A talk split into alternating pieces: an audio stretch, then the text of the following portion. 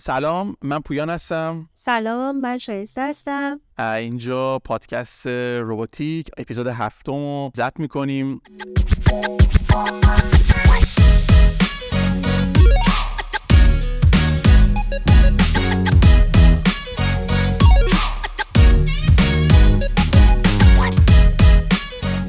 این چند وقته خیلی اتفاقای جورواجوری افتاد تو حوزه AI مخصوصاً، و هدفی که ما تو این اپیزود داریم اینه که یه مرور کلی در مورد اتفاقات اخیر مرتبط با هوش مصنوعی داشته باشیم و ببینیم که چقدر این اتفاقا مرتبط با خطرات هوش مصنوعی، آلارمایی که داده شده، و در نهایت برسیم به تأثیراتی که هوش مصنوعی میتونه روی جاب مارکت و مشاغل آینده داشته باشه توی جهان.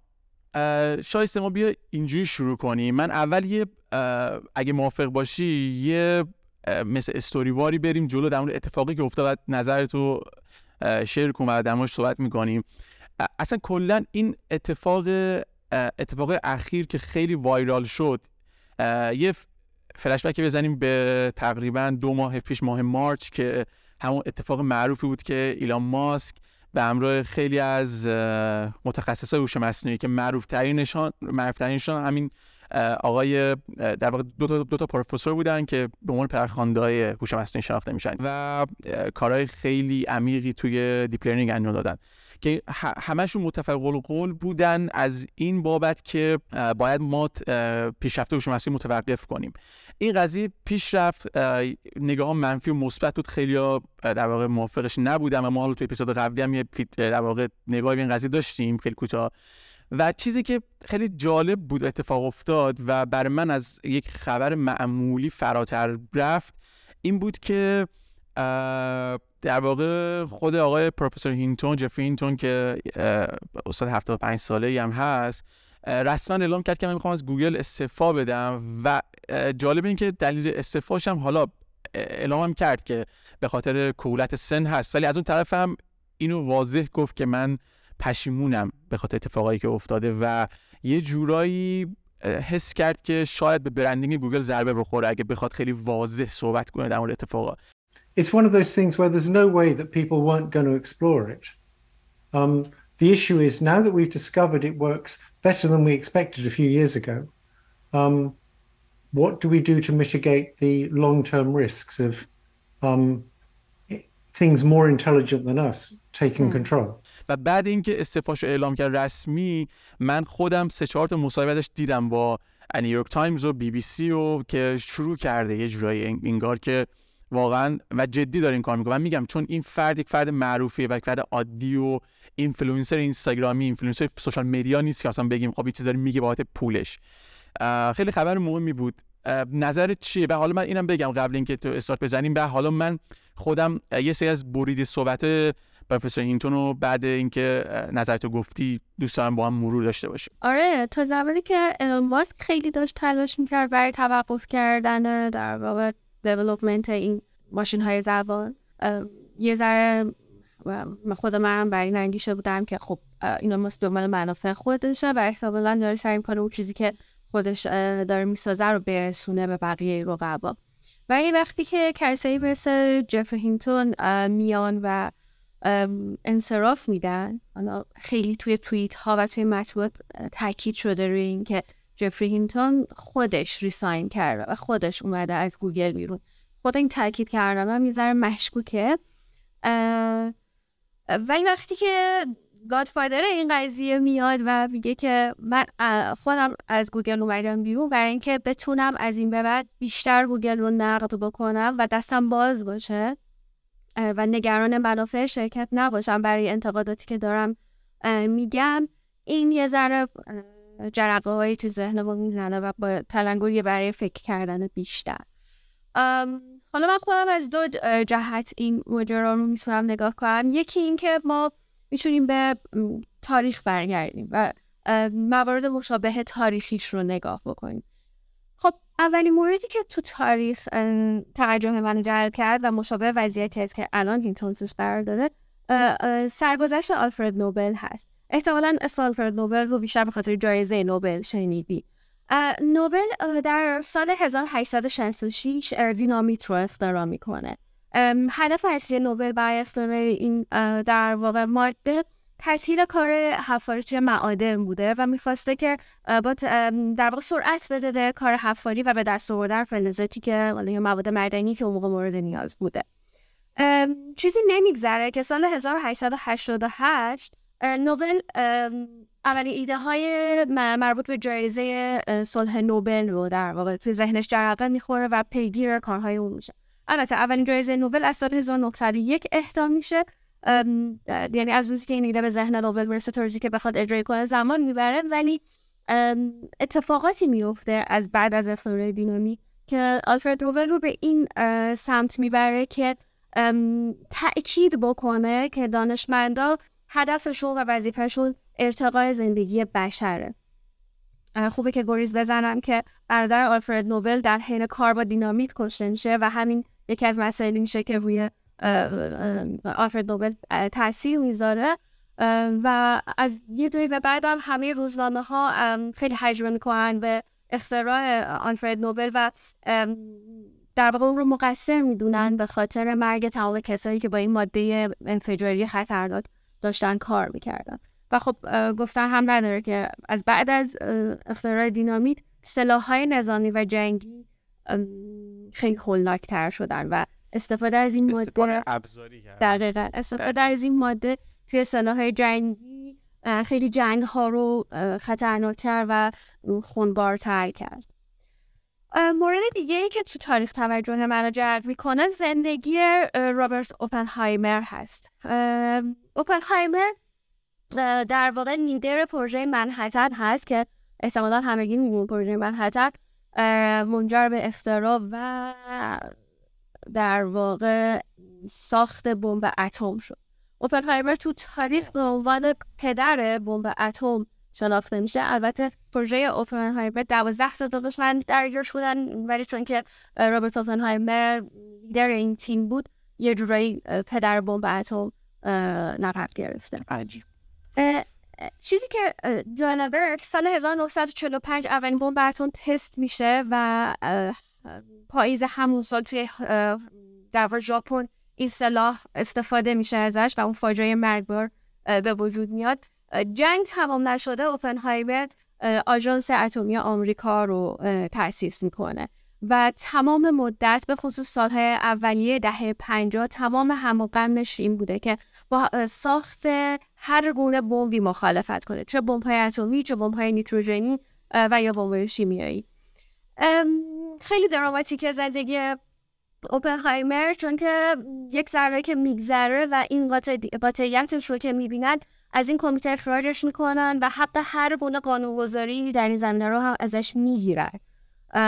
ایناش خیلی تلخه که با دانشمندانی که شاید همه روز اول بی‌غرض شروع به کار کردن یا در واقع تمام هدفشون کنجکاوی و اون اشتیاق بوده که برای جلو بردن علم و پیشرفت در واقع داشتن این کار رو میکردن، اما خیلی زود از دستاوردهای اونها برای معدوم کردن بشر یا پیروز شدن توی جنگ هایی که شدیداً هم ناعادلانه بوده استفاده کردن. یعنی الان فکر میکنی که هوش مصنوعی داره به همین سمت میره؟ یعنی چون این مثالی که زدی مثال جالبی بودن، من نمیدونستم خودم به شخصه، ولی یعنی الان پس چنین حسی ما بگیر اینقدر یعنی نزدیک شدیم به این خطر که هوش مصنوعی استفاده میشه. اولین خبری که راجع به جفری هینتون دیدم و اولین عکسی که ازش دیدم، چون یه عکس خیلی معروف داره که این روزا خیلی داره در واقع وایرال شده و اون عکس یه تردید زیادی، ببین عکس لبخند نداره، خوشحال نیست، یکم در حال فکر کردنه، یه عالمه تردید توی چهرهش هست. اما این چیزی که به ذهن من رسید این بود که شاید پروفسور هینتون هم از نظر فکری توی یه همچین مقطع زمانی، توی یه همچین نقطه تاریخی قرار داره و خب قطعا میتونم درکش بکنم به عنوان یه دانشمند توی این 10 سال گذشته چقدر اشتیاق داشته که ماشین لرنینگ و کامپیوتر ساینس رو توسعه بده، که البته بیشتر تغییرات هم دقیقاً تو همین 10 سال اتفاق افتاد. ولی به یه جایی رسیده که الان معتقده که ما باید یه قدم برگردیم عقب و دوباره نگاه کنیم که چه کار کردیم و این چیزی که ساختیم چه اتفاقی براش میفته، دست چه کسانی قرار بدیم، یا چطور ازش میخوایم استفاده بکنیم. دقیقاً. ببین من یه چیزی فقط این وسط دوست دارم یه کامنتی بذارم در مورد همین که گفته چه کسانی میفته، چون دقیقاً میخوام از خود جملات جفری هینتون استفاده کنم و میتونیم بحث رو بریم جلوتر، در مورد کلا از این بحث نیوزش میتونیم بریم جلوتر یکم. اون اینه که تو مصاحبهش با BBC ایشون همین علنا اعلام کرد و من فکر می‌کنم مصاحبهش نیویورک تایمز هم بود که حالا این مصاحبه اینو اعلام کرد که دقیقاً اگر هوش مصنوعی تصور کنیم که در دست بازیگرای بدی بیفته و خیلی واضح به پوتین اشاره میکنه که البته بگم ما تو دنیای واقعی و سیاست اینقدر ساده نیست در مورد یک کسی مثلا صحبت کرد، ولی ایشون من میگم بعد اینکه استفادهش واقعا مثل مدل همونجوری که خودمونم اشاره کردیم تو همین اپیزود که اصلا نیازت اینفلوئنسری واقعا نبود، واقعا مثل اینکه دارید واقعا شروع کرده که حرف بزنه و خودشون در واقع ایشون گفت که اگه دست بازیگره بدی بخواد بیفته ممکنه خیلی خطرناک باشه. و یه نکته دیگه این که دو تا چیز دیگه هم که میخوام اشاره کنم در مورد همین صحبت ایشون از صحبت ایشون دقیقاً دارم نقل میکنم، اینه که در توضیح اینکه چرا احساس خطر کرده مثال خیلی جالبی زد. گفت که تصور کنید که هوش مصنوعی داره به این صورت کار میکنه که ما یه سیستم دیجیتالی داریم که کپی های متفاوت و زیادی میتوننش تولید کنیم، این کپی ها با هم در ارتباطن. یعنی مثل میمونه که تو انسان ها ما 10,000 نفر آدم داشته باشیم که هر چی یاد میگیرن با هم به اشتراک بخوام بذارن و این قدرتیه که ما علاوه بر بیولوژی نمیتونیم باشون رقابت کنیم، با این چیز، با این قدرت دیجیتال، با این هوش مصنوعی. و نکته آخر این که بر من جالب بود و حداقل به ذهن شاید ما خیلی آشنا باشه، اینه که ایشون اعتقاد داره که در کوتاه مدت مزایای هوش مصنوعی بیشتر و خیلی خوش نشون میده و بیشتر از معایبش، ولی در بلند مدت این قضیه خطرناک میشه. و یه نکته‌ای که باز برای من خیلی واضح بود و من اینو چون در واقع تو صحبت‌های افراد دیگه هم دیده بودم، این بود که گفته بود که ما توی یه مرحله هستیم که نمیتونیم متوقف کنیم هوش مصنوعی پیشرفتش، چون اگه ما بخوایم فرض کنیم تو آمریکا متوقف کنیم چه کسی تضمین میده که توی چین پیشرویش ادامه پیدا نکنه. این واژه‌هایی که میگم استفاده کردن چین و پوتین رو دقیقاً صحبت‌های خود ایشونه، من میگم خیلی واضح داره صحبت می‌کنه در مورد این قضیه و من موافقم. من یک چیز تهش بگم و اینو تو میتونی ادامهشو بری، اینه که من این تو دنیای واقعی برای خود من پیش اومده.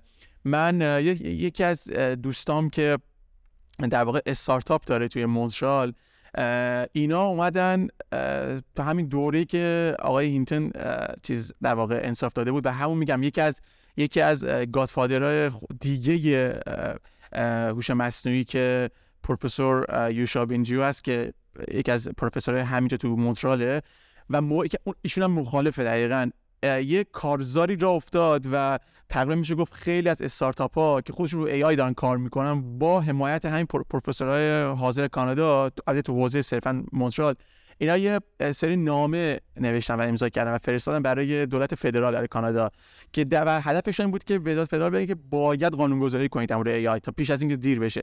یعنی میخوام بگم اینا رو گفتم از ساعت‌های خود نقل قول مستقیم دکتر هینتون گفتم و این چیزی که برای خودم دنیای واقعی پیش اومد. یعنی میخوام بگم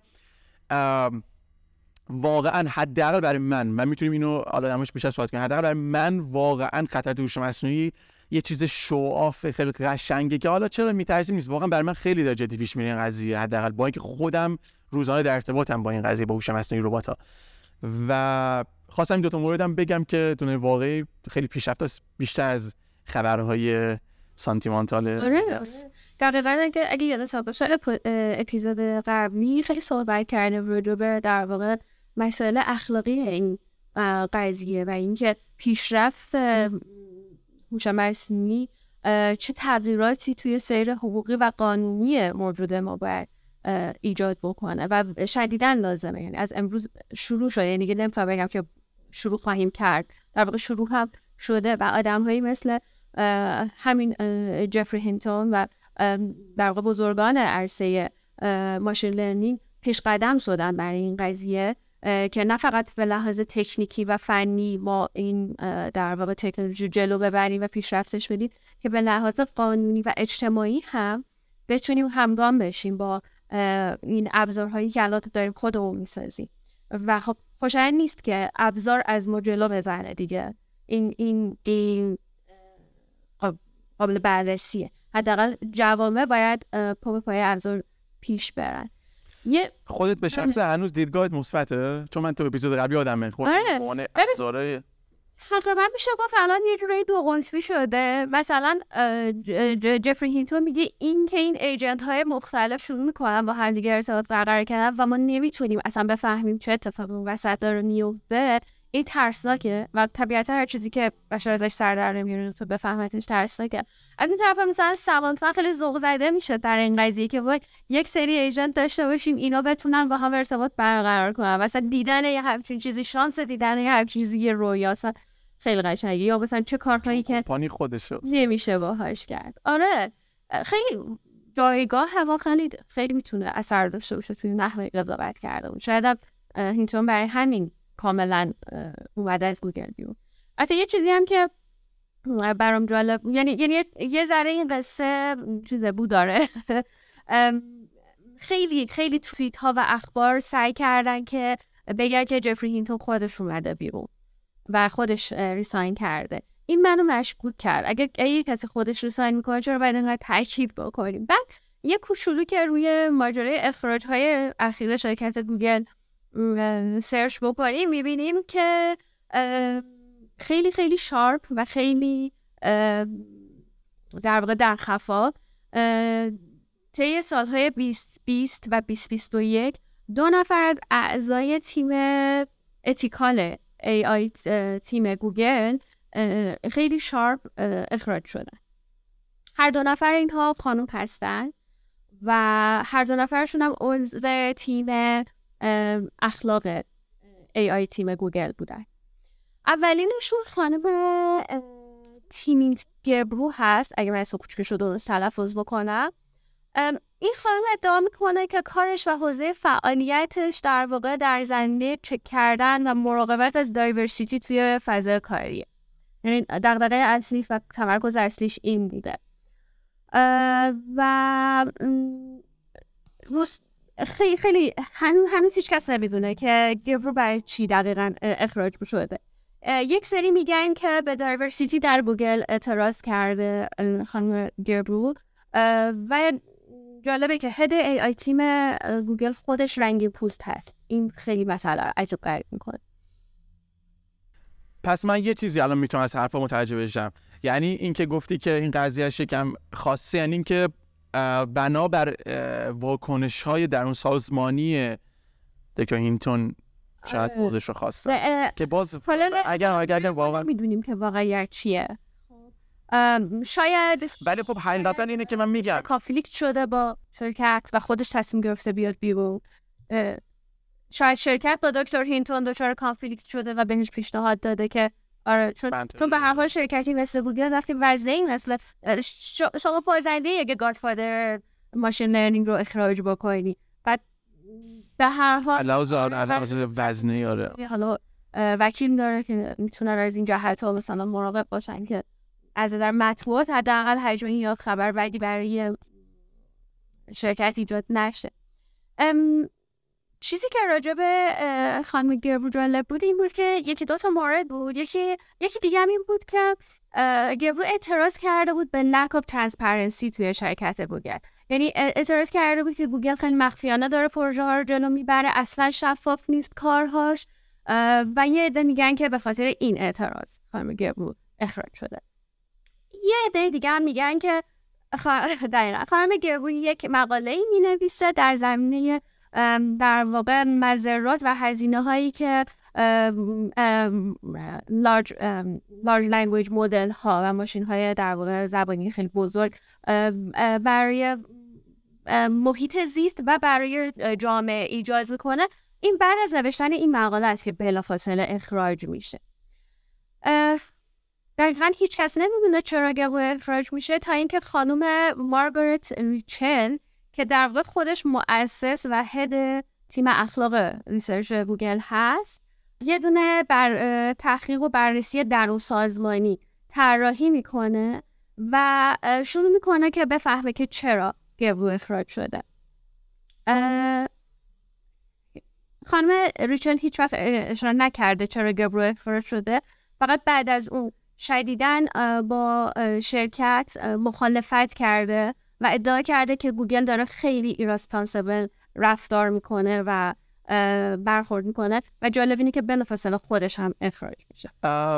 ببین دو موردی که گفتی، این دو موردی گفتی خیلی من نمیدونستم و جالب بود، ولی من یه چیز دیگه هم میخوام به اینا اضافه کنم. یه چیز میخوام دقیقاً به همین چیزی گفتی یه جوری کانفرم کنم، واژه درست نیست چون وقایعی که اتفاق افتادن، ولی یه چیزی که میخوام اضافه کنم اینه که ببین برمیگردم به اون نامه ایلان ماسک که در واقع گفته هوش مصنوعی متوقف بشه، که به در واقع ذهن خیلی از ما و افراد دیگه این بود که خب یه حالت بیشتر چیز مدیاییه تا واقعا بخواد متوقفش کنه، چون تو رقابت احساس کرد که شاید نمیتونه پیشرو باشه فعلا.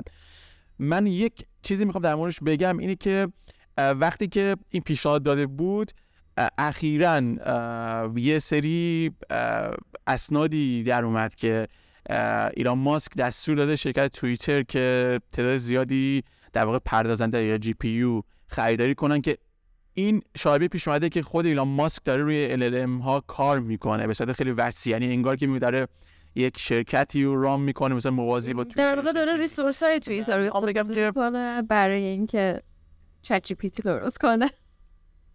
دقیقاً، یعنی میخوام بگم یعنی من میخوام بگم موافقم این شفاف نبودن این کمپانی‌های بزرگ و خیلی کار عجیب غریب داره میکنم و کاملا میخوام بگم منم تو یک در واقع زمین بازی با خودت هستم، این علاوه فکری موافقم، یعنی شاید واقعا کانفلیکت‌های درون سازمانی بوده که قابل درکم هست. ببین این خیلی بده. اگه این اتفاق بیفته و همه ماجرا پشت درهای بسته اتفاق بیفته، اینه که خیلی بده. اگه یاد باشه اپیزود قبلم صحبت کردیم راجع به اینکه خدمات و فواید AI باید به همه برسه و باید که ما مراقب باشیم که همه بهره مند میشن ازش. اگر که این اتفاقات بیفته و پشت در بسته باشه، قطعاً یه عده انحصارش میکنن و خب گوگل خیلی خیلی داره در واقع مسکوت و در خفا کارها رو پیش میبره.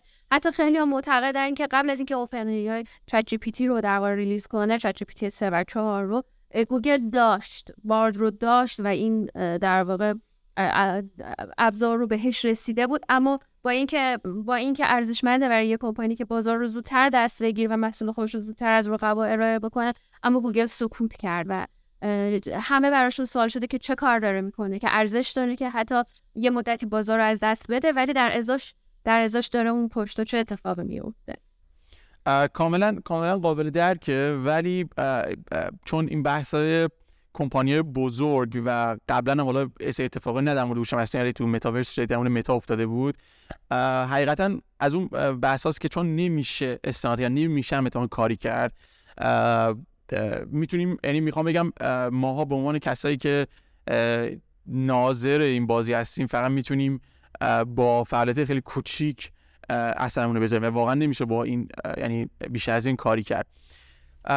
من یه چیزی هم بخوام بگم که در راستای این حرفامونه اینه که اصلا کلا بحث دکتر هینتون که پیش اومد، من تو اپیزود قبلی اشاره تو اوایل اپیزود زدیم در مورد افرادی که هشدار داده بودن هوش مصنوعی، که یکیش هم پروفسور فقید استیون هافکینگ بود.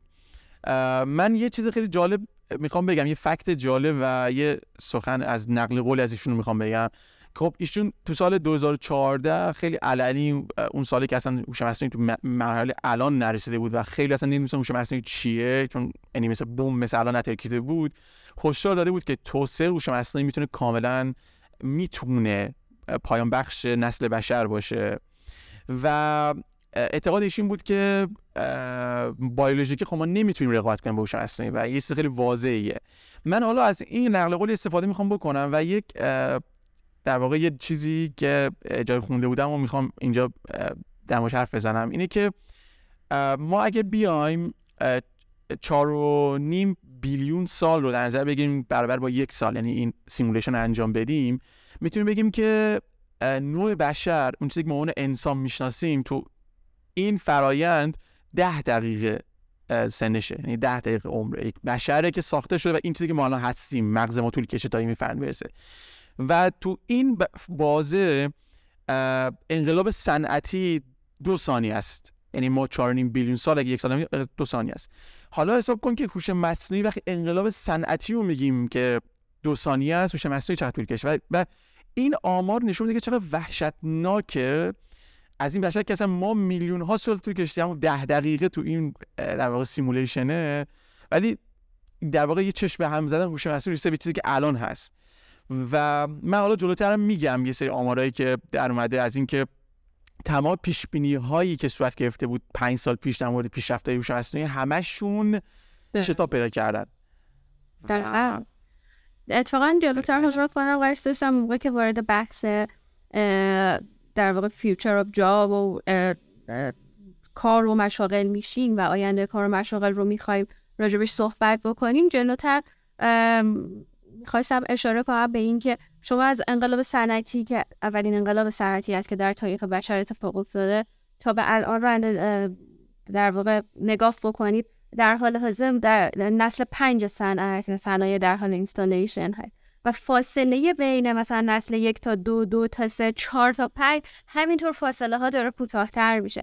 و مثلا دیولپمنت همین ماشین لرنینگ 10 سال گذشته بود، که تا بیشتر هست ولی 10 سال گذشته بود که خیلی شتاب گرفت و این توی این 10 سال به اینجا رسید. ولی اگه که مثلا نسل 6-5 سال دیگه بخواد این سال بشه، من تعجب نمی‌کنم، چون با این شتابی که الان در واقع سیر صنایع و پیشرفت گرفته، سرعت تغییرات واقعا بالا رفته. در عرصه جاب هم حالا این رو اشاره میکنیم که بشر و نیروی کار هم باید با همین سرعت خودش رو تطبیق بده و همینقدر باید با همین سرعت جلو بره و ادابت کنه خودش رو با ابزارها. دقیقاً. یه چیز من حالا خودم اشاره کردی، هوش مصنوعی احتمالاً شاید واقعاً بزرگترین چالش باشه که بشر تا الان تو این سنش روبرو شده.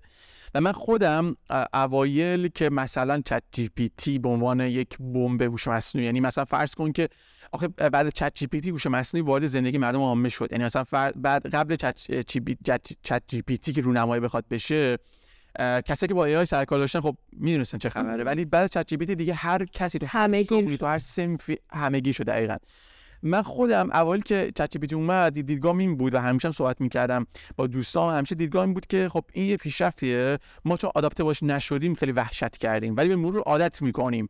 ولی راستش الان بعد این چند ماه، بعد هرچی بیشتر خوندم، بیشتر پیشرفتم، یه اتفاقی که الان دماش داریم صحبت می‌کنیم، الان من با این که میگم روزانم حتی با چت جی پی تی دارم، ببخشید با ای آی دارم سرکار می‌زنم و ربات دارم سرکار، ولی بر من الان هوش مصنوعی مثل انقلاب صنعتی یا انقلاب کشاورزی که قبل انقلاب صنعتی بود نیست، بر من یه چیز خیلی بزرگتر و عمیق‌تره. و یک چیزم که من داشت فکر می‌کنم اینه که شاید تو این فضای دو قطبی، چند قطبی سیاسی، فضایی که حالا علاوه بشری هنوزم ما تو قرن 23 جنگ داریم و اتفاقای عجیب غریبی که تو دنیا داره میفته، حالا از کشور خودمون جای دیگه، شاید واقعا میگم شاید آماده نباشیم برای پیشرفت خیلی زیاد تو تکنولوژی. یعنی شاید بهتر بود، ایدئال بود که این شتابه یکم آمادهش بره. من از این جهت باهات موافقم که میبینیم که شرایط همه دنیا یکسان نیست برای پذیرش و استقبال از این در واقع تکنولوژی جدید و این ناعادلانه است. هم ناعادلانه است، هم میتونه باعث سوء استفاده کسی بشه که قدرت بیشتری داره. یعنی اگه بخوام داستان جفری هینتون رو یه جنبندی راجبش داشته باشم، من هم در همون سایدی هستم که جفری هینتون هست که انتقاد میکنه به کسایی که قدرت محض میخوان و واقعا این کسایی دیگه واسهشون فرق نداره بمب اتم باشه یا مثلا ماشین های زبانی باشه، خیلی فرق براشون نداره ابزار چیه. هر روز یک ابزاری در واقع پیشرفته تره یا به کمک اون میتونن مقاصد حالا جاه طلبانه‌شون رو پیش ببرن. من هم با پروفسور هینتون هم عقیده‌ام، چه چین باشه، چه دولت کمونیستی روسیه باشه، چه شرکت گوگل باشه یا حتی اوپن ای آر. اوپن ای آر هم یکی از چیزایی که به نظر من خیلی جذابش می‌کرد این بود که تمام ریسورس های چت جی پی تی رو اوپن سورس قرار داد و تمام فعالیت‌هاش شفاف بود. ولی برای فورد دیگه تقریبا اون هم رفته یه سری چیزا رو گفت که من اعلام نمی‌کنم، شیر نکات درباره یه سری مسائلی مثلا لیبر ورک و اینها که ظاهراً از یه سری نیرو در کنیا با یه رقم دستمزدی خیلی غیر منطقی در واقع استفاده کرده بود، بهش یه سری انتقادات شد و بعد از اون هم داره مثلا یه سری مدارکش رو مخفی نگه می‌داره، یه سری کارهاش رو اطلاع رسانی نمی‌کنه. این اون اتفاق نخوبه، این اون اتفاق بعدی که ما باید هممون شاخه کامون تیز بشه و نذاریم بیفته. و خب خوشحالم که آدم دقیقاً تو اون لول اتفاق اینجوری میفته. من فقط یه چیزی کامنت بذارم برای حالا دوستانی که دارن شنونده این اپیزود هستن، اینه که حالا ما داریم در مورد AI صحبت میکنیم، لزوما منظورمون LLM و یا چت جی پی تی نیست، چون ما میدونیم که اصلا چت جی پی تی و LLM اصلا در حد هوش فراانسانی یا هوش انسانی نیستن و کلا محدودن. ما در مورد اتفاقای اخیر و آینده داریم حرف میزنیم که با این پیشرفت، یعنی منظورم که این حس پیش نیاد که الان چت جی پی تی داره دنیا رو میگیره، واقعا چت جی پی تی اصلا در اون حد نیست تا بخواد دنیا رو بگیره، ترین شده فقط یه سری جوابا رو بخواد بده. حالا جلوتر در مورد جوابم بیشتر بحثش می‌کنیم. من یه جمله بگم بفرمایید. من فقط می‌خوام با یه جمله اخلاقی یا از این جملاتی که میشه ازش نتیجه‌گیری اخلاقی کرد که برای خودم خیلی جذاب بود، خیلی خیلی رندوم باهاش مواجه شدم. یه آقایی هست به اسم وارن بافت، نمیدونم میشناسینش نه، تو دنیای ساینس خیلی مشهور نیست ولی تو دنیای بیزینس یه جورای قطب‌نمای بیزینس ایالات متحده آمریکاست. یه پیرمرد 92 ساله یه بیلیونر که در واقع یه جورای آمریکایی معتقدن که اینه که میدونه چطور میشه پولدار شه و اینه که میدونه چطور میشه پولدار بود. خیلی رندوم یه سخنرانی داشتم ازش میدیدم راجع به AI و ظهور AI داشت اثر نظر میکرد، جملات جالبی گفت. اینطور گفت که وقتی که بمب اتم اختراع شد، انیشتین گفت که من احساس میکنم با اختراع بمب اتم نحوه تفکر بشر تغییر خواهد کرد. و بافت ادامه داد که من مطمئنم که با ظهور AI خیلی چیزها در دنیا تغییر خواهد کرد، اما دو تا چیزه که به سختی فکر میکنم تغییر بکنه و عوض بشه، یک افکار و دو رفتار بشر، و این همون چیزی که یک کوچولو منو میترسونه. دقیقاً جاه طلبی. آره، بحث مقابله با AI یا مثلا نظارت بر این ماشین ها و در واقع تکنولوژی هوش مصنوعی مطرح میشه. داستان سر همینه. داستان سر اینه که چه کسانی قدرت رو در دست بگیرن، چه کسانی این ابزار رو در دست بگیرن و چه جوری میخوان ازش استفاده کنن. آیا به نفع بشر و برای بهبود حال همه ازش استفاده میکنن یا برای در واقع پیشبرد منافع قدرت طلبان. جالب بود. من قبل اینکه ورود کنیم به بحث جاب مارکت، بعد حالا میتونید تو هم اضافه کنید بعدش اگه چیزی بود. آره خوب. من فقط دو تا چیز، یعنی حالا این چیزای منفی رو گفتیم، این نکات واقعی و آنارمایی که موجود بود و گفتیم. من دوست دارم دو تا مورد بگم. یکی در مورد یک سری اقداماتی که افراد یا کمپانی دارن انجام میدن برای اینکه بتونن یک هوش مصنوعی قابل کنترل داشته باشن. یه مورد مثلا یک کمپانی هست، یک استارتاپی هست مستقر تو سان فرانسیسکو، اسمش هم هست آنتروپیک، که این کمپانی مهندسای اصلیش، فاوندراش کسایی هستن که تو اوپن ای آی کار میکردن ولی جدا شدن ازش و یه کمپانی زدن که هدفش اینه که بتونن هوش مصنوعی ایمن درست کنن. نظر خودشونه هوش مصنوعی که همون لنگویج مدل‌ها هستن، جواب میدم ولی با یه پروتکل خیلی سختگیرانه تر تو پاسخ‌هایی که میدن و یه جور یعنی الگوریتم‌هاشون طوری دارن توسعه میدن که خیلی سختگیریش بیشتر باشه و خیلی قابل کنترل‌تر باشه. و کلا میخوام بگم یه سری اقدامات این مدلی من برخوردم که تو جای مختلف دارن انجام میدن که بتونن کنترل کنن، ولی اینکه حالا یه سری افرادم هستن که از کمپانی بزرگ که اذعان میکنن که ما حواسمون هست به این پیشرفت ها، ولی بعد اینم میخوام حالا میگم یه سری چیزای مثبتش هم باید نگاه کنیم، نه که نگاه کنیم، ولی من نقل قول از این سری افراد میگم که مثلا من یه سری افراد خب معتقدن که هوش مصنوعی واقعا موجب نابودی بشر نمیشه به این سادگی‌ها. و مثلا یه موردش خیلی جالب بود که من جایی میخوندم که یکی از مهندسای فکر می‌کنم انویدیا بود که گفت که این که میگن که هوش مصنوعی مثل فیلم‌های هالیوودی موجب مرگ ما میشه، یه جورایی یا مثل اون جمله معروفه که winter is coming تو Game of Thrones که میگه، یعنی این اتفاق واقعا نخواهد افتاد و اصلا اینجوری نیست. چرا اصلا ما منفی نگاه میکنیم، چرا فکر نمی‌کنیم که اصلا هوش مصنوعی موجب نجات انسان میشه؟ و یعنی این نگاه هم هست. من فقط خواستم این جمعنی بکنم که جدا از اون نگاتیو نگاهایی که ما داریم و که مثلا آره اینجوری میشه فلان، ولی واقعا یه سری ما هستن افراد خیلی معروف، افراد خیلی کارکشه توش مصنوعی و رباتیک که اعتقاد دارن نه واقعا اصلا اینجوری نیست، واقعا اصلا قرار نیست ما رو نابود کنه و چرا اصلا نمیاد مثبت نگاه کنه. و به واقع تا الان هم شده ها، تا الان هم خیلی خرابات زیادی هوش مصنوعی به جامعه بشری داشته، چه تو حوزه کار، چه تو حوزه های بشردوستانه. چه برای مثال توی دوران پاندمیک یکی اصلا شاید به خیلی براشون سوال شده باشه که واکسن کرونا چرا انقدر زود به بازار اومد. حالا درسته که البته یک سری از سختگیری هایی که برای اون روالادی تایید و استاندارد پزشکی هست و اینا رو همه رو به سرعت انداختن به خاطر اهمیت این موضوع، ولی یکی از در واقع بزرگترین ابزاری که این کمک رو کرد و جرأت داد به دانشمندا در حوزه تولید دارو که بیان پیشنهاد بدن این واکسن ها رو، استفاده از در واقع همین مدل های مبتنی بر هوش مصنوعی هست که تونستن با داروهای موجود شبیه ترین درمان برای کرونا رو کشف بکنن. برای که بتونین یه مقایسه خوبی داشته باشینم، فکر میکنم واکسن فلج اطفال بود که من میخوندم، چیزی حدود 25 سال از جامعه پزشکی و از دانشمندان زمان گرفته تا کشف شده و به نتیجه رسیدن، ولی واکسن کرونا رو ما تونستیم یک ساله حداقل 2-3 مدل پیشنهاد از سطح 2-3 کشور مختلف براش داشته باشیم. دقیقاً پیشرفت‌های سریع‌تر. اگر AI نبود، شاید بعد 25 سال درگیر پاندمیک و کرونا می‌بودیم.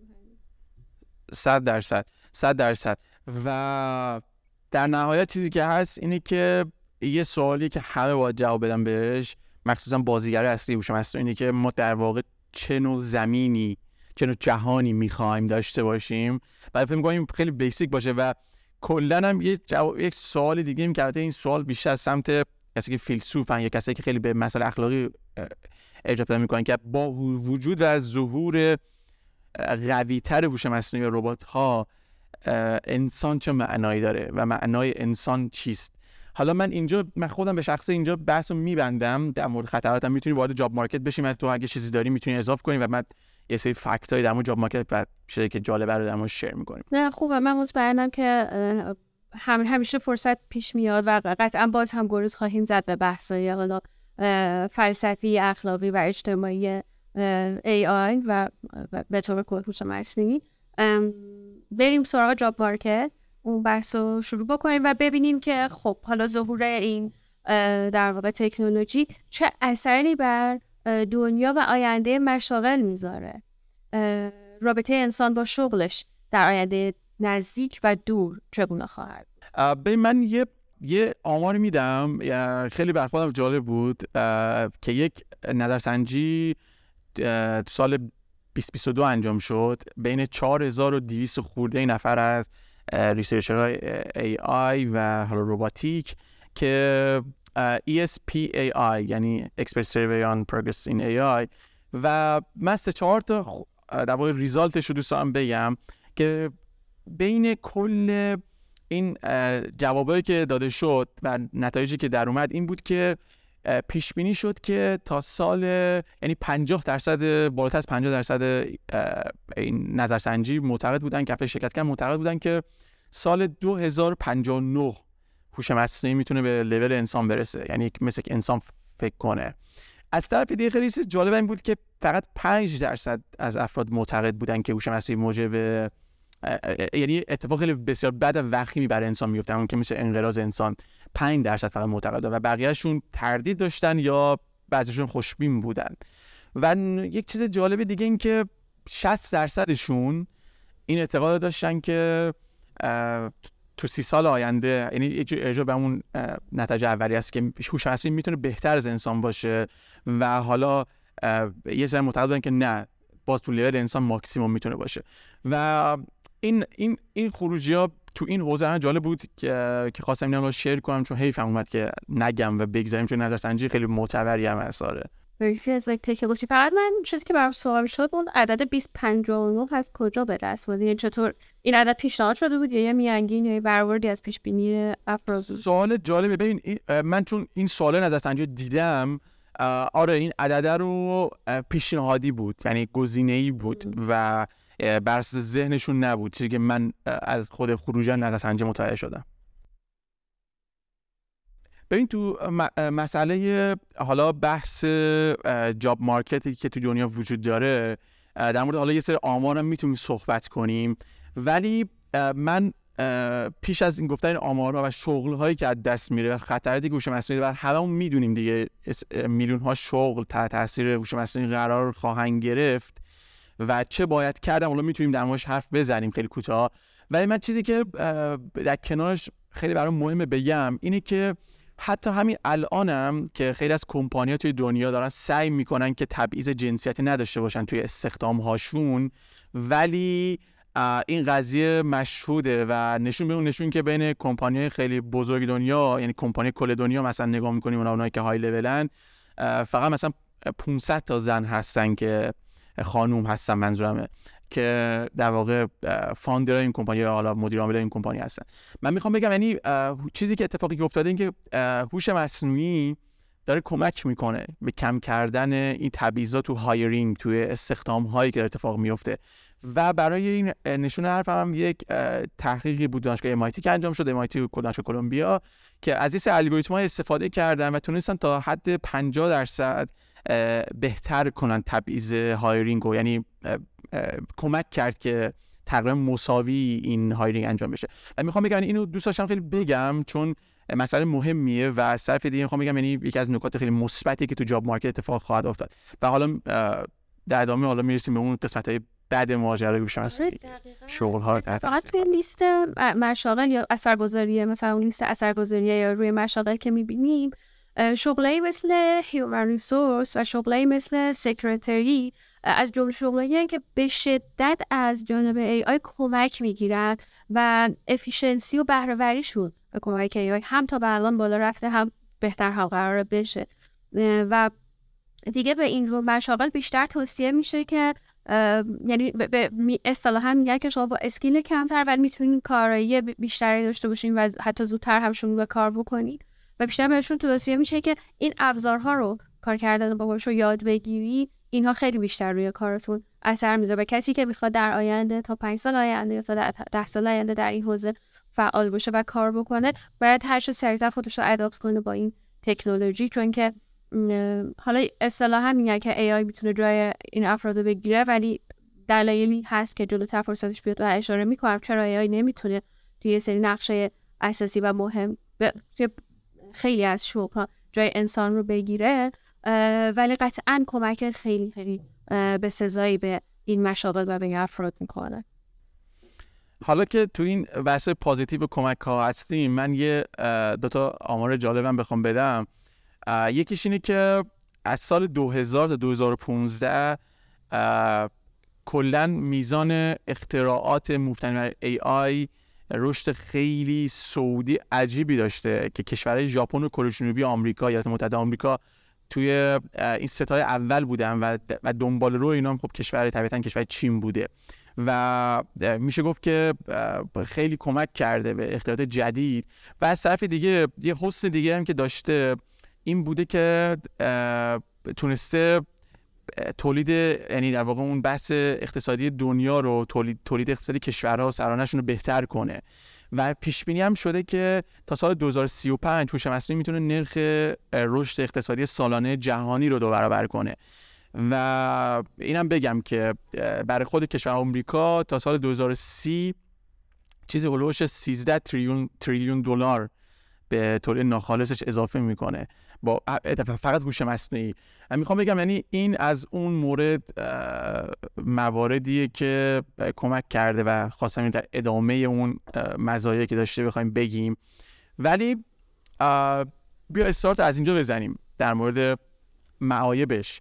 خبرایی میشنویم الان. من چند روز پیش که قبل اینکه اپیزودو ضبط کنیم من خبر شنیدم که شاپیفای یک از کمپانی معروف کاناداست تعدیل نیرو کرد، 20% برای دومین بار 20% نیروهاشو در اخراج کرد و همین قضیه برای گوگل و متا و آمازون هم اتفاق افتاده تو این چند وقته.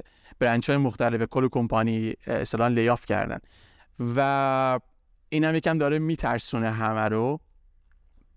یه نکته‌ای که میخوام بگم اینه که توی یه تحقیق دانشگاه در واقع نورث‌وسترن انجام شد، اعتقاد داشتن که 90% در واقع یعنی در نظر گرفتن که 90% جامعه تحت تاثیر قرار خواهند گرفت از لحاظ هوش مصنوعی، تاثیرات هوش مصنوعی روش جابشون میذاره و از لحاظ درآمدی 50% پایین درآمدی جهان جابجایی شغل رو یا حالا فشارهای ناشی از اون رو تجربه میکنن و این اتفاقا هم دور نیست. یعنی قبلا شاید مثلا 30 سال بعد 100 سال بعد، الان واقعا دیگه عددا رسیده به 5 سال 10 سال 15 سال.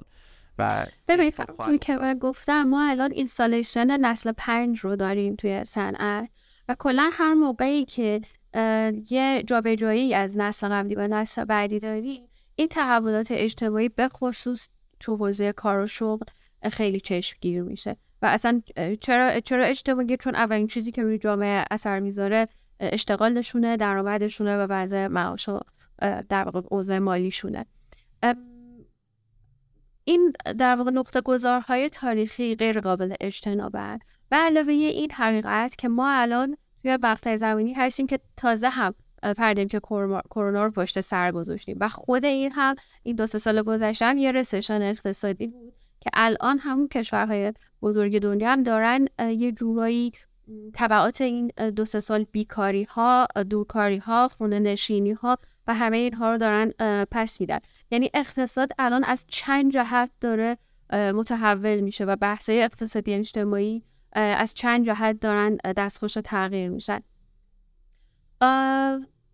همزمان با همه این اتفاقات هم خب هوش مصنوعی و اینجور ادوات داره به دنیای کار اضافه میشه که تقریبا الان من میتونم بگم از پایین ترین لول کارهای یدی و لیبر جاب تا حتی بالاترین در واقع سطح‌های شغلی اجتماعی مثل پزشکی، مثل استاد دانشگاه، مثل گوینده‌های رادیو تلویزیون، مثل بازیگرها، خواننده‌ها، همشون تحت تاثیر این ترس قرار گرفتن که خب خیلی راحت میتونه با یه کمپانی با صرف یه مقدار مثلا در با سرمایه اولیه صدا و تصویر منو بسازه و بعد هر روز خستگی ناپذیر از صدا و تصویر من مثلا کار بکشه. این برای گوینده ها و بازیگرها هست و برای بقیه حالا شغل ها هم به همین ترتیب. آره دقیقا. ببخش من یه چیز فقط بخوام بگم. آره دقیقا میخوام بگم همینه که گفتی و هر چقدر اون سطح شغل پایین تر درست است. هر شغلی که خیلی وظایفش تکراری ان مکرر باید انجام بشن، مثل توی کارخونه ها که مثلا طرف وظیفه داره که پکیجینگ انجام بده، کاری که باید در روز مثلا تعداد معین، این شغل خیلی سریعتر از حد تصور جابجا شدن خواهند شد. ولی جابجا خواهند شد باز. دقیقاً. ولی یه نکته‌ای که تو حرفت اشاره کردی من دوست دارم بگم پررنگ‌ترش کنم اینه که 5 سال پیش 6 سال پیش حالا 7 8 10 سال پیش شاید یعنی تازه داشت AI جابو میکرد بین جامعه جهانی، همیشه یاد میشد از این قضیه که شاید هنرمندا، کسایی که کریتیو هستن، کسایی که خلاقیت دارن، شاید آخرین رده باشن که تحت تاثیر قرار میگیرن. ولی با وجود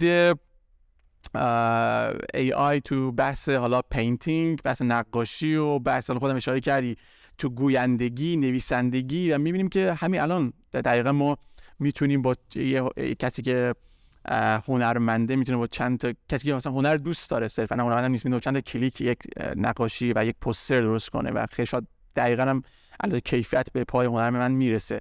ولی من یه چیزم که دوست دارم تا قبل اینکه از ذهنم پاک بشه بگم اینه که ببین فقط تو مسئله جاب برای من حداقل و شاید خیلی مثل من هم فکر باشن این نیست که فقط اون جاب از بین میره. مثلا بگیم که باشه تو بحث ادیت، مثلا کسی که ادیتور بود، ادیتور جاب بود، الان دیگه ادیت داره انجام میشه به سادگی با AI، یا مثلا همین بحث طراحی، بحث پینتینگ یا هر چیزی توی مایه آرتیست بودم منظورمه. ببین فقط جایگزینی راحت‌تر یا سخت کردن کار نیست، یه بحث هم لذته. بحث اینه که اون کسی که عاشق اون کار بوده، اون کار رو دوست داشته که انجام بده، خودش طراحی کنه، خودش رنگ‌ها رو، خودش همه چی، خلاقیت مال خودش 0 تا 100 باشه و به عنوان آرتیست بده بیرون. بلکه یا تو هر جابی هم هستم، حالا در مورد آرت میگم که توش بحث علاقه خیلی مشهودتره. ولی AI فقط میگم مسئله نیست که کارو برای اون آرتیست راحت‌تر کردش، آرتیست واقعا داره لذت هم ازش گرفته میشه. یعنی میخوام بگم اینو فقط گفتم، این مسئله است که واقعا در چند جمله نیست، یعنی خودش میتونه یه اپیزود میتونه باشه در مورد کسایی که این حوزه تخصص دارن. ولی فقط خواستم اینو بگم که یعنی فقط اون فاکتوری که جاب از بین رفت، چون مثلا میگن که چند میلیون جاب، حالا ارقام مختلفن، 80 میلیون جاب مثلا تو سال 2025 میرن، 90 میلیون جاب دوباره به وجود میاد، مثلا این رقما رو میگن به وجود میاد، از بین میرن، ولی هیچ حرف نمیزنه که اون لذت در کجا میره. معنی که فردی که هویت خودش از اون جاب داره دست میده. در واقع همینطوره، یعنی خیلی جای بحث داره و خود من اینجوریه که اگه مثلا میتونستم یه طوری برم 5 سال آینده و ببینم ریاکشن آدم‌ها نسبت به تبلیغاتی که الان داره اتفاق میفته چیه و تا مثلا 5 سال آینده ما چه جور آدمایی هستیم، چه جور تفکراتی داریم و مواجه همون با خیلی از این اتفاقات و تجربه‌ها چه شکلیه، شاید یه سری از سوالی که الان خیلی زیادن و دارم جواب پیدا می‌کردن. یه مورد دیگه من اشاره کنم، تو مثالایی که زدی چیزی که برام جالب بود این بود که متوجه شدم یک سری از نویسندگان و یک در واقع استاد دانشگاهی در استنفورد اینها جمع شدن و در واقع یک سندیکای علیه هوش مصنوعی ایجاد کردن که نمیتونه هوش مصنوعی جای نویسنده رو بگیره. حالا ادعاشون این بود که مهمترین فاکتور داستان که جذابش میکنه و در واقع خواننده رو به خودش جذب کنه بحث ایموشن هست و بحث در واقع استفاده یا ایجاد صحنه‌های احساسی عاطفی هست که نویسنده در داستان میتونه رقم بزنه و هیچ کسی جز انسان نمیتونه این کار بکنه، هیچ کسی جز انسان نمیتونه خلقش بکنه و خب پذیرندش هم در نهایت انسان هست و AI همچه قدرتی نداره. بنابراین ما نمیتونیم AI رو جایگزین انسان ها بکنیم. من جانبداری نمی‌کنم از این جمله، قضاوت با شما. آیا AI، آیا این ماشین های زبانی نمیتونن عواطف و احساسات رو درگیر داستان بکنن یا میتونن بکنن و شاید به زودی جایگزین نویسنده ها بشن؟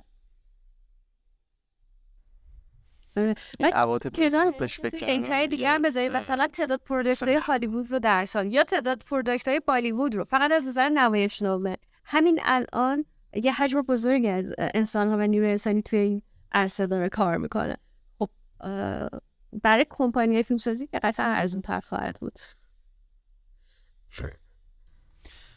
دقیقاً ببین یه نکته، یه جمله گفتی، همین جمله آخر تو. من یه چیز می‌خوام ادامهش می‌خوام بگم. اینه که این چون اینم من جمله که دارم ادامهش میگم خودم از یک مدیر ارشد که چون اسم و اون کمپانیشون رفته فقط میگم این مدیر ارشد کمپانی بزرگی اشاره کرده بود، ایشون گفته بود که به خاطر این حالا برمیگرده به خود انسان، میگه که وقتی که ربات‌ها اومدن مثلا 10 سال 15 سال 20 سال پیش 30 سال پیش، همون جایگزینی که مثلا این سوال پیش اومد که چرا ما خیلی خوبه که بتونیم با نیروی انسانی جایگزین کنیم، مثلا 20% فرضاً نیرومون رو لیاف کنیم، 20% افیشنسی بریم بالاتر. و میگه این قضیه داره هی میره جلوتر و کمپانی داره فکر می‌کنه که خب چرا بیشتر نه و اصلا آخر سر نشه گفتن خب چرا 1% اصلا نیروی کار داشته باشیم، بقیه‌اش رو بسپاریم اتوماسیون کنیم. یعنی حرف البته برای آینده است، اما الان دنیا نیست. من میخوام بگم یعنی این که خودت گفتی که من اون جمله که ادامهش دادم که آره یعنی چرا که از طرف میگه خب من میتونم وقتی افیشنسی برام بالاتر با هزینه پایین‌تر، چرا که نه. پویان این اولین بار است تو کامپیوتر پیش میاد. اگه دقت کنی روزی که ATM اومد و جای کارمند بانک رو گرفت، یک عده هم همینطور جلوی داستان ایستادگی کردن و گفتن شما دارید یک سری کارمند و یک سری کارمند متعهد که در واقع از این راه امرار معاش میکنن، خانواده دارن، اینها رو دارین از کار بیکار میکنین. ولی واقعیت اینه که الان ATM همه جا فراگیر شده و ما نمیتونیم مثلا دنیا رو بدون این دستگاه تصور بکنیم. چند تا واقعیت دیگه هم هست. اینکه خب اگر ATM ها نمی اومدن و جایگزین نمی شدن، اون موقع اداره یه بانک با چند نفر کارمند باید انجام میشد و کارمندای بانک وقتشون روزانه صرف چه کارهایی میشد؟ کارهای بیهوده تکراری مثل دریافت و پرداخت پول به مردم، یا نه الان به خاطر وجود این دستگاه میتونن وقتشون رو صرف کارهای مهمتر مالی و رسیدگی به حالا سر حسابداری‌ها بکنن. ATM هم داره کارشو میکنه و تأسیس و اداره یک بانک هم خیلی ارزان‌تر و راحت‌تر شده. یعنی درسته که یک تعداد قابل توجهی کارمند بانک ممکنه که از کار بیکار بشن یا در واقع به تعداد کمتری نیروی کارمند بانک نیاز داشته باشیم، ولی در کل تعداد بیشتری بانک میتونیم داشته باشیم. این از اون مزایایی که تا یه جایش واقعا مزیت، ولی از جای داشته یه خدمت داره میشه. تازه هم بشر و تازه ما تازه داریم با این آشنا نمیشیم. خیلی وقته که داریم دست و پنجه نرم میکنیم با ظهور و ورود ربات ها به عرصه زندگیمون و به خصوص عرصه مشاغل. ولی یکم داره خطرناک. من یه چیزم بگم در مورد این بحث اداری گفتی، اینو خوب شد یادم افتاد که در اون مشاغلی که تحت تاثیر قرار میگیرن، مشاغل اداری و من حالا براشون آمار مختلف چون هست و چون یکم هم متفاوت بوده من به اون درصد آمار زیاد اکتفا نمی‌کنم، ولی من کلش رو میخوام بگم به صورت خیلی نگاه کلی جنرال اینه که مشاغل اداری، رستوران‌ها و شغلای مدلی اولین شغل‌های خواهند بود، مثل منشیای تلفنی یا چیزایی که این مدلیت اولین شغلای خواهند بود که پیش بینی شده که جایگزینش با هوش مصنوعی لزوما میشه، یعنی هوش مصنوعی و حالا تو بحث رستوران باشه خب ربات ها و آخرین شغلایی هم که پیش بینی شده که تحت تاثیر هوش مصنوعی قرار بگیرن بحث وکالت و جاجمنت که آخرین شغل هست، یعنی قاضیا، قضات و وکیل ها، یعنی شغلای تو اون حوزه احتمالاً آخرین موارد. اتفاقا من چند تبریک گذاشته داشتم با یه دوستی که وکیل هستن یعنی حقوق خوندن و میخونن، داشتن صحبت میکردن. اونم معتقد بود که کار وکالت و کارهای حقوقی رو همیشه به کاتگوری‌های مختلفی تقسیم بندی کرد و یه بخش عمده‌ای از این کارها اتفاقا خیلی تکراریه. عریضه نویسی یه همچین لبسی داره، یه سری عریضه و یه سری نامه‌نگاری‌های اداری، صدور حکم‌های روتین تکراری، اینها خیلی راحت میتونه با AI جایگزین بشه یا با ربات. آره، ولی اون لول بالای وکالت و اینا که نیاز داره به دفاع، نیاز داره فکر در لحظه و نوشتن و بیان کردن قانون هایی که اتفاقا وجود ندارن، اینها آره. اونهایی هست که هنوز باید ادامه داشته باشه و از اونجایی که حتما ما باید یک بخش انسانی داشته باشیم ناظر بر کار و فرآیند هوش مصنوعی، قطعا اون گروهی که باید نظارت بکنن به کار هوش مصنوعی در جوامع بشری حداقل یه حقوقدان به نظر من باید توش باشه و برای دوستان هم خیلی جالب بود که حقوقدان ها از حالا باید به فکر بیفتن و با توجه حالا به اون دانشی که دارن قوانینی که وجود نداره رو در آینده نزدیک بخوان وضع بکنن و پیشنهاد بدن برای مدیریت این عرصه. جالبه من مواردی که داری میگی جالبه. من اینو شنیدم از یه سری افراد و اتفاقا چند وقت پیشم یه پادکست داشتم گوش میدادم، حالا اسم پادکست فرد بمانه ولی معروفه، که اعتقادشون همون نگاه مثبت به هوش مصنوعی که در نهایت انسانه که اون کار انجام میده و در کنار هوش مصنوعی، ولی حالا شاید من نگاه میکنم منفی تره که نه یه جایی بدم واقعا انسانم نیاز نیست. ببین حالا من من خواستم تأکید کنم به این قضیه توی مشاغلی که حساسه مثل صدور حکم، یعنی حتی اگر هم از در واقع ربات ها کمک بگیریم برای یه سری کارها، به لحاظ قانونی کسی که حکم رو صادر میکنه برای یک شخص باشه چون مسئولیت پذیری اجتماعی داره، یا مثلا تو عرصه پزشکی اگر قرار تجویزی برای کسی در واقع صادر بشه مسئولیت این تجویز رو به عهده یک شخص باید باشه. حتما اینها در واقع اگر هم که ربات‌ها وارد بشن به این در واقع دو حوزه شغلی و بخوان کمک بکنن به افراد، حتما حکم نهایی و تصمیم نهایی رو یک انسان باید بگیره. آره، در مورد این دو مورد موافقم چون اینا هم دقیقاً تو کاتگوری آخرین شغل هستن که جایگزین میشن، ولی تو بحث‌های دیزاین و اینا کریتیویتی هم اصلا خیلی شده هنر، به خصوص برای پشتیبانی تلفنی، منشیای تلفنی و کلاً بحثای پاسخگویی، اگر که برنامه دارین که با این شغل در واقع بخواین ادامه بدین، توصیه میشه که مهارت‌های جدیدی یاد بگیرید و عرصه‌های جدیدی رو در واقع برای خودتون در نظر بگیرین که وارد بشین تا 5 سال و 10 سال آینده.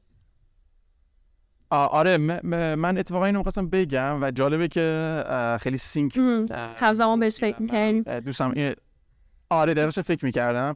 البته اینو بگم پیشاپیش که حالا من این بغل من از صبح ساعت 6 صبح دارن ساخت و ساز می‌کنن، نمی‌دونم تو وایس من خدا رو نمی‌شم، ولی حالا خب خوبه. بس ببین، من یه نکته پایانی که دارم بگم در موردی که همین خودم گفتی که در واقع یک اشاره کردی، من اینو از زبون خودم، حالا یعنی میکسش میکنم با چیزی که خودم فکر میکنم و از زبون افرادی میگم که شناخته شدن، این که چه باید کرد تو این دنیای آینده با این وضع، با این اوضاعی که داریم، هممون میگیم خب ای وای داره چی میشه، هممون در واقع بیم داریم، هیچکی نمیدونه 100% چی میشه، هممون بیم داریم.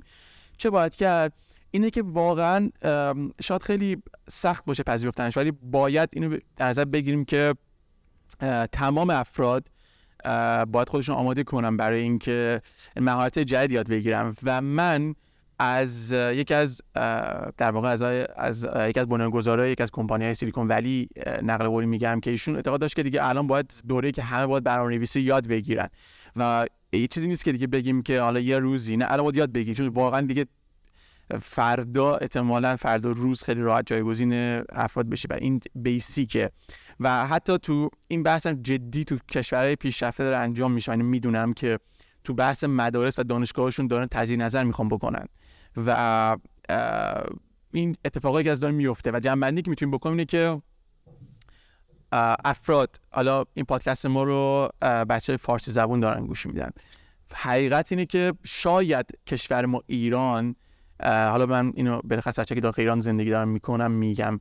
شاید کشور ایران خیلی زود به پای بزرگای هوش مصنوعی دنیا مثل آمریکا، چین نرسه، یعنی زود وارد این قضیه نشه. ولی خیلی خوبه که در کنار تمام مهارت‌های موجود خودشون رو هر کسی آماده کنه برای این فضا، که اولیش هم برنامه‌نویسیه، کدزنی خیلی ساده، چون آینده کسی نمیدونه چه خبر و این واقعا نیست که بترسیم، وحشت کنیم. یه ترانزیشنه، مثل دوران کالسکو و ماشین، طرفی که با اسب میتونست اسب رو رام کنه بخره با یاد میگیره چجوری پشت فرمونم بشین اگه میخواست پول در بیاره. واقعیت هست، کارم نمیتونیم بکنیم.